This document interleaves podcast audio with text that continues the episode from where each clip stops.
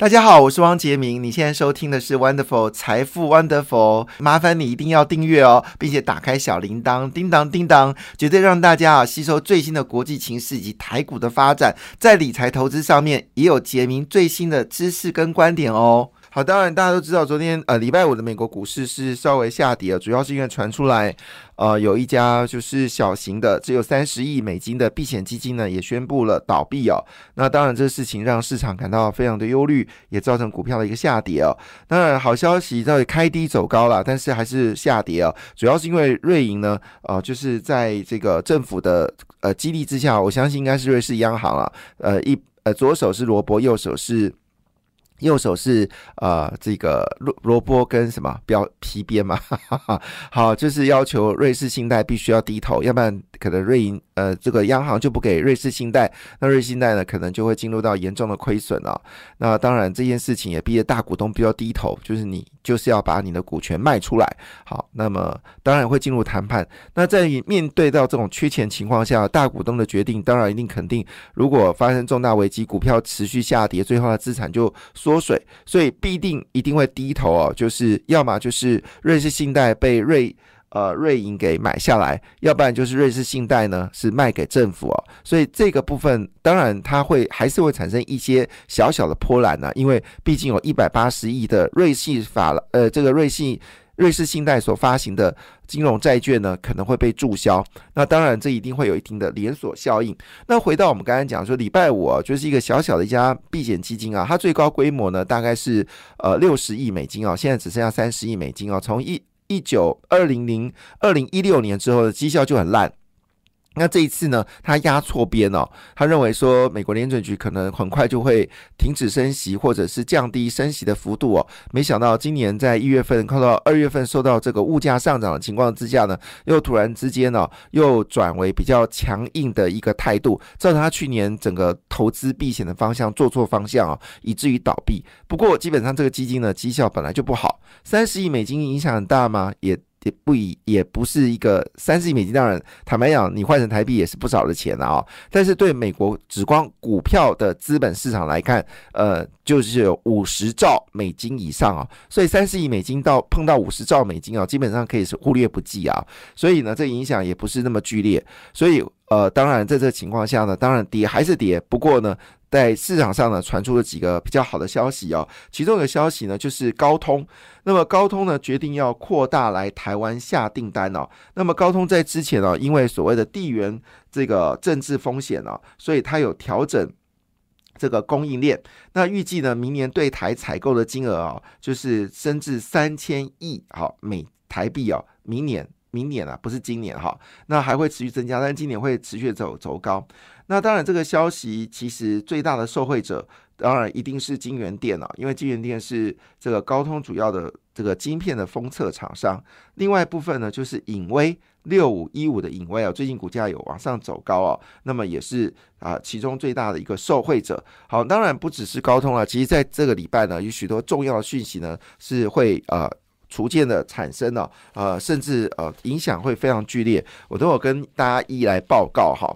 不过当然，呃，在昨天礼拜五的全球股市来说呢，那么日本股市是上涨一点二个百分点哦，韩国股市也上涨零点七五个百分点，台股呢也有报复性上涨嘛，涨了两百多点了。但欧洲股市呢还在观望瑞士信贷的问题呢，造成就是欧洲股市呢还是持续的回档。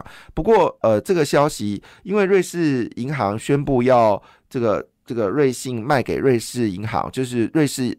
政府啊是在收盘之后，所以呢，这个欧洲股市今天有机会走高了哈。那亚洲股市全面走强哦，走最高的股票市场涨幅是印尼，好，印尼涨了一点七一个百分点。那第二名马来西亚涨了一点四五个百分点了。印度股市呢只是上涨零点六二个百分点了，有逐渐收复哦礼拜四下跌的一个状况。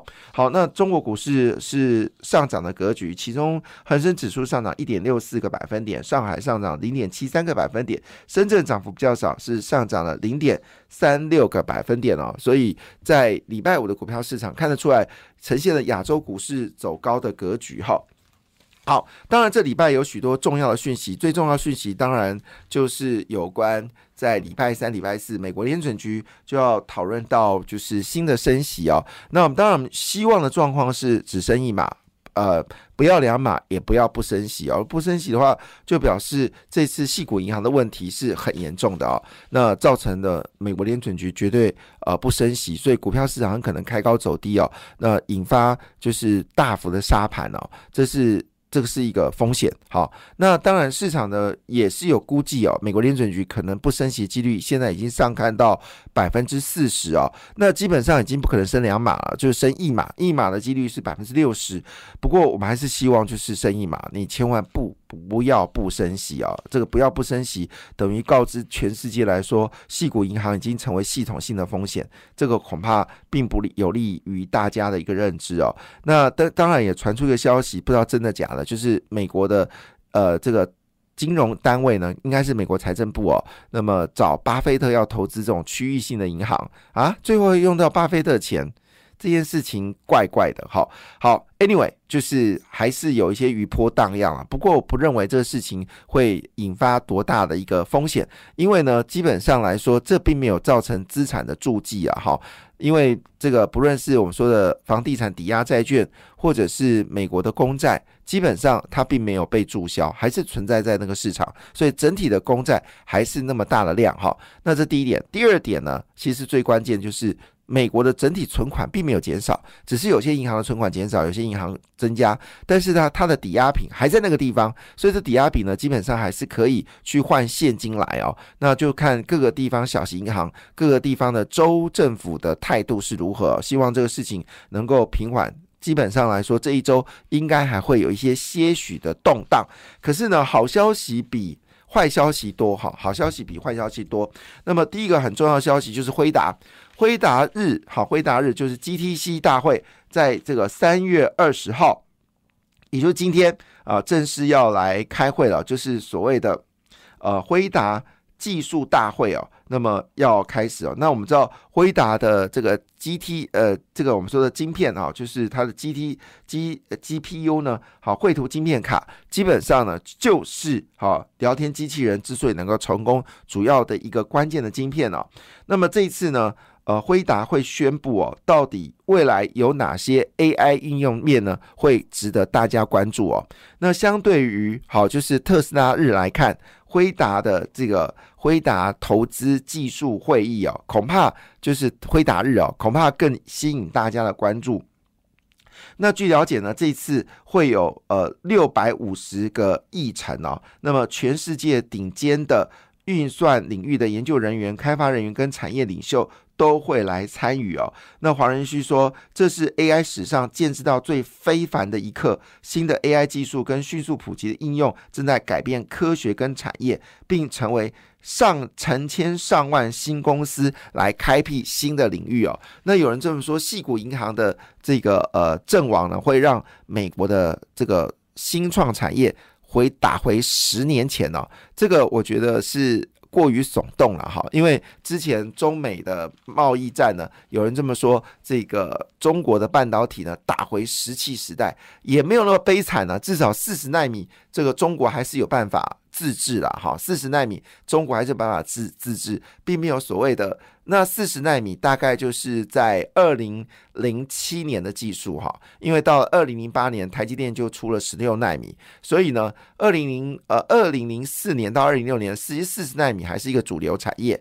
那现在所有的汽车晶片呢，大部分用四十纳米呢，还是可以制造出来，所以中国并没有打回所谓的呃石器时代了，但记忆体可能就。重伤的比较严重哦，那一样道理，说这个细股银行会把这个美国的新创产业打回十年前哦，这个是呃是一个笑话啦，就笑笑两声，好好就可以了。美国的创新能力怎么可能打你？当这些哈佛的毕业生是吃素的吗？讲是是吃塑胶的吗？你让这些所谓的加州大学的学生是这些是吃塑胶的吗？别闹了。还有 M I 这个嗯。MIT 哦，这个德国理工学院哈，这个以呃德州理工学院的学生是吃素的嘛？别闹了，中国顶尖的、呃、美国顶尖的学校的创意能力还是非常强大、哦。那这个消息当然，呃，对于今天来说的话呢，当然影响最大的股票还是跟。最近最强势的股票，那就是呃创意啊，创意已经涨破了一千块啊。那么四星 KY 也涨破一千块了。那么四星 KY 外资看到一千三百六十块，还有智远哦，现在涨到一百八十块钱哦，还在持续走高。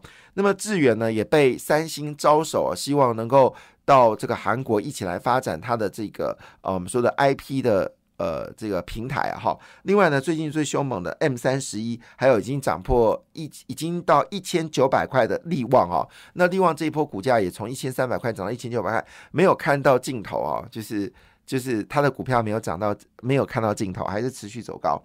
那这些细资产股票呢，肯定有些机会哦。那当然也包括了，就是 AI 整合的系统的银乙鼎，还有包括光通信的晶片厂商宏观。以及高速网络晶片的瑞昱跟雅信，还有包括我们说的高速界面的创维啊，创维最近股价也非常凶猛。另外呢，就是威呃呃威盛子子公司呢，威风好都可能是很重要的一个上涨的格局。而这些股票呢，最近呢都开始有明显走高的格局，而且走高还会更高，走花走高还是会更高。那么当然，替 GPU 来做订单的里面也有晶圆电脑，所以高通有晶圆电，这个辉达也有晶圆电脑。那么另外部分呢，就是影威哈，影威呢是主要是做这个测试界面啊，那也是一个小小而美的公司啊，很可能也有机会往上走高。影视新颖的影威是有三字头的威哦，就是啊，就是。三字头的威哈，威风的威，好，隐威，好，这些呢，可能就是这次这个消息里面最重要的一个讯息哦。这是一个大力多，就是总共执行了运算系统、生成式 AI、工业云宇宙跟大型语言模型云端运算哦，总共四大 AI 层面，这不对台湾来说肯定是一个很大的消息。另外一份是来自于英特尔，那当然英特尔。在张忠谋的眼光里面呢，是已经是不值得谈的一家公司哦。这我觉得听起来很爽。我觉得张忠谋跟这个晶片。啊，战争的作者对谈的时候，我觉得最爽的事情是张忠谋痛骂美国商务部长啊，就是胡说八道哈，说这个呃，因台湾是因为这个是很有风险的，那这个事情对台积电的商誉来说是有影响的。好，当然台积电不会去告美国商务部长，不过张忠谋这句话呢，其实是让大家非常开心啊，就是美国商务部长胡说八道。好，但是呢，不论怎么样，英特尔的动作还是蛮积极的。那么英特尔，因为我们知道。英特尔呢介入到一个新的领域呢，叫做 Open R N R A N 哦，这是什么东西呢？其实大家知道，热日本乐天电信呢，就是采用了 Open RAN 的架构来推行五 G 的服务哦。它是一个呃开放式的系统，用虚拟的方式来进行五 G 的行动基础架构。那当然，它也会连接到美国的卫星通讯等等。好，这些都已经采用了。Open RAN 的一个五 G 服务哦，它跟这个中华电信啊，还有远传呢，远之属于是封闭性的，是完全不同的。那么乐天呢，也也因为采用的这个 Open RAN 呢，挤入到这个日本主要的五 G 的供应商哦，它是一个很特别的一个产业。好，那当然这部分的内容当然可以，大家可以去理解到底 Open RAN 是什么样的一个网络架构哦，基本上是非常新的部分，它也可以。多呃，它可以接受所谓的呃边缘运算伺服器的解决方案，当然对于白牌的伺服器的需求也会大幅的增加哦。那这部分当然白牌伺服器的话，指的就是我们台湾的几家，包括微影啊，还有这个我们说的这个呃，就是呃红海呢，当然还有广达来说，肯定是极大的利多哈。那这个 Open RAN 里面呢，其中最大的几家公司里面，当然也包括了大家所熟知的台达电。还有明泰、启基，还有中磊，好，中磊当然也是最大的受惠者。那其中呢，包括红海、伟影，好，都是受惠者。那么其中有新增一家公司呢，叫台林电通哦。那么台林电通的最近股价呢，也开始持续的走高。据了解，台林电通呢，也接受了包括艾斯摩尔的一个关注哦，会可能是新一个所谓的呃，就是我们说的设备厂商啊，在通讯的设备厂商也被列明在应邀的单位当中哦。那当然，这些公司里面股价当然不用说了，最近已经看到中磊的获利，呃。今年第一季又比去年成长了一点二倍哦，那去年比前年也是大幅的成长，那么成长幅度相当的惊人。那么台湾在这个美国领导之下呢，其实通讯业也产生了一个新的机会哦。那么第三个利多呢，就是台电了，台电又是了大肥单哦。那么主要。当然，我们知道台电呢已经执行所谓强韧电网，这里面呢也除了电网才本来是集中式的，现在走向开放式，同时间呢也走向储能啊，所以呢这个订单呢使得中心电跟华晨呢表现的非常好。那么整个台电的这个电网强韧部分呢，有包括了市电、东元、雅力、华晨，今年会更好，提供大家做参考。感谢你的收听，也祝福你投资顺利，荷包一定要给它满满哦！请订阅杰明的 Podcast 跟 YouTube 频道《财富 Wonderful》，感谢，谢谢 Lola。